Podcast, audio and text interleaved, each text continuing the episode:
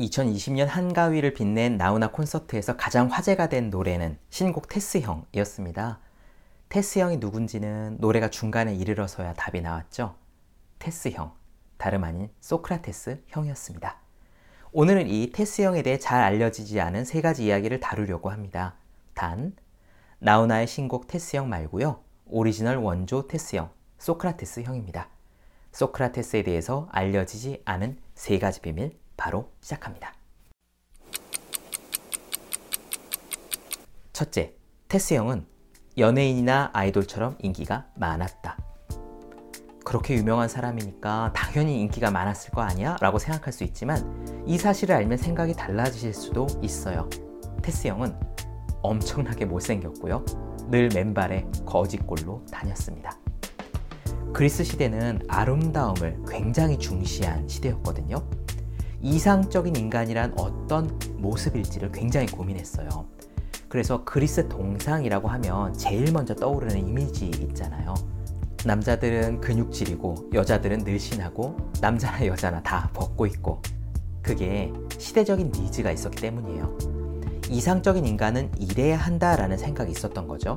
마치 요즘 연예인이나 아이돌이 이쁘고 잘생겨서 와, 누구누구처럼 닮고 싶다라고 생각하는 것과 그때도 똑같았어요. 내 이상형은 트와이스의 누구야, 내 이상형은 뉴이스트 누구야 라고 하는 것처럼 그리스 시대에도요, 내 이상형은 아프로티테님이야, 내 이상형은 아폴론 신이야 라고 했다는 말입니다. 그런데 소크라테스는 굉장히 못생긴 것으로 유명했고 남아있는 동상의 모습을 봐도 실제로 못생겼습니다.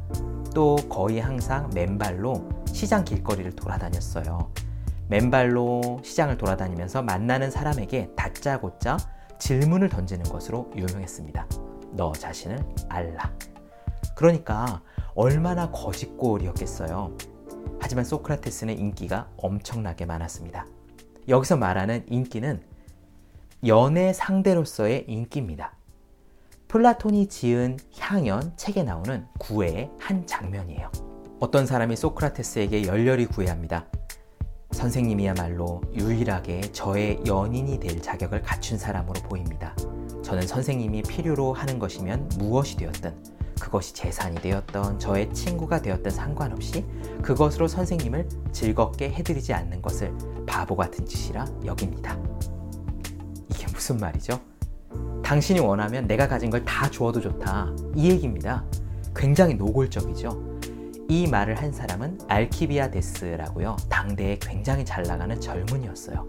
소크라테스는 나이가 많은 한참 연상이었고요. 그런데 소크라테스가 거절하자 이 사람은 소크라테스의 등 뒤로 돌아가서 밤새 소크라테스를 팔로 따뜻하게 껴안고 잠듭니다. 아쉬움과 그리움이 교차하면서요.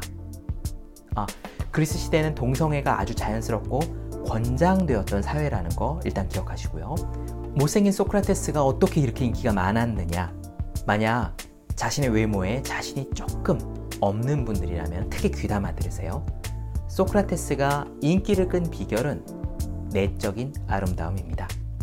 비주얼적인 아름다움도 물론 중요하겠지만 그것보다 훨씬 중요한 것이 내적인 아름다움이라는 것을 당당히 강조했어요. 그런 지혜, 성품, 자신감이 소크라테스를 못생겼지만 아이돌 같은 존재로 만들었던 거죠. 데스 형이 가르쳐주는 팁, 내적인 아름다움에 주목하라.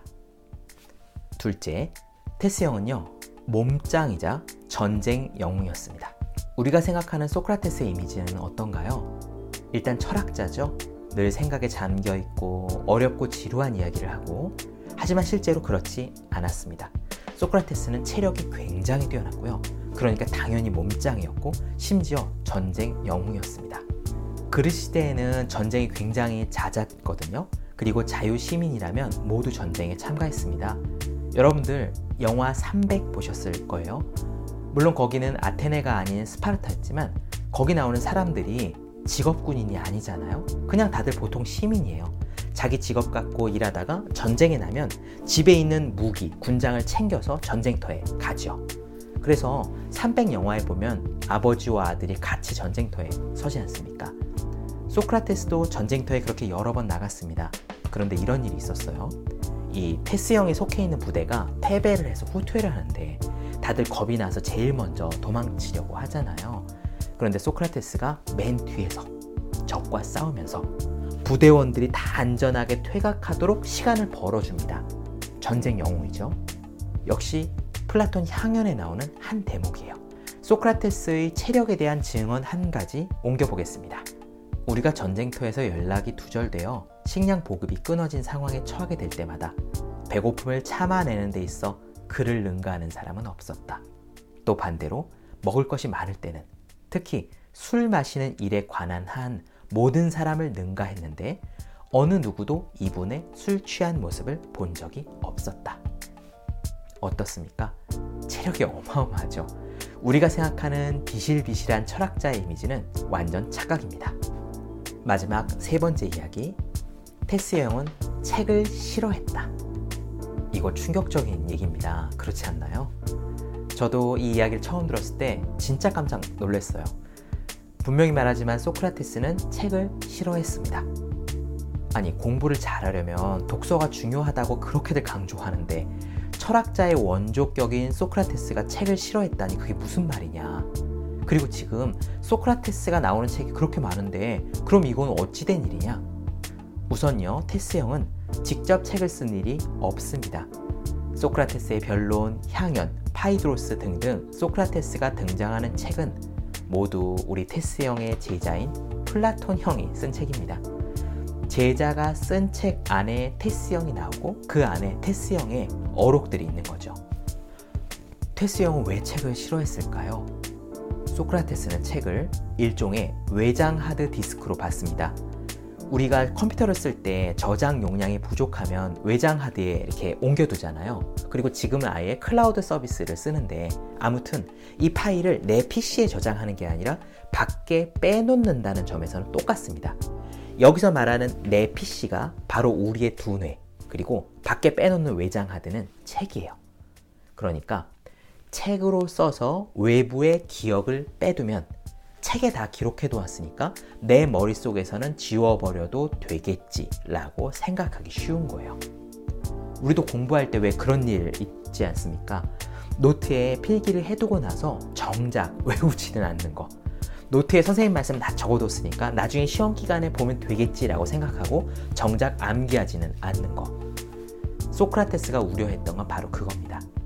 글자를 적어서 책으로 남기면 내 머릿속에는 넣어두지 않는다. 그리고 또 글자가 적힌 책이 있으니까 언제든 책을 참고하면 된다고 생각하고 구태여 고민하거나 기억하지 않는다. 어떻습니까? 이렇게 하면 말이 좀 되죠?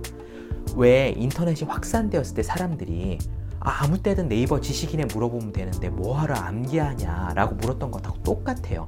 소크라테스가 책을 싫어한 이유가 바로 그거예요. 가지. 테스 형이 책을 싫어했으니까 그럼 책을 안 읽어도 될까? 라는 생각을 하셨다면 틀렸어요. 스탑. 당장 그만두세요. 테스 형의 지적은 흥미롭기는 하지만 틀렸다는 사실이 밝혀졌습니다. 책을 읽고 책에 적어두고 지식을 축적함으로써 우리의 두뇌는 발전합니다. 그게 우리 두뇌 발전의 프로세스입니다. 그러니까 제우의 서재 열심히 들으시고 책도 많이 읽으시고 네이버 지식인에 다 나와 있어도 일부러 암기해야 내 것이 됩니다. 제가 공부에 대한 책을 여러 권 내면서 다 확인한 사항이니까 완전히 믿으셔도 됩니다. 제우의 서재 오늘은 나우나 콘서트에 나온 테스 형, 소크라테스 형의 비밀 세 가지를 나누어 드렸습니다. 내용이 도움이 되셨다면 구독과 좋아요 그리고 댓글까지 부탁드릴게요. 감사합니다.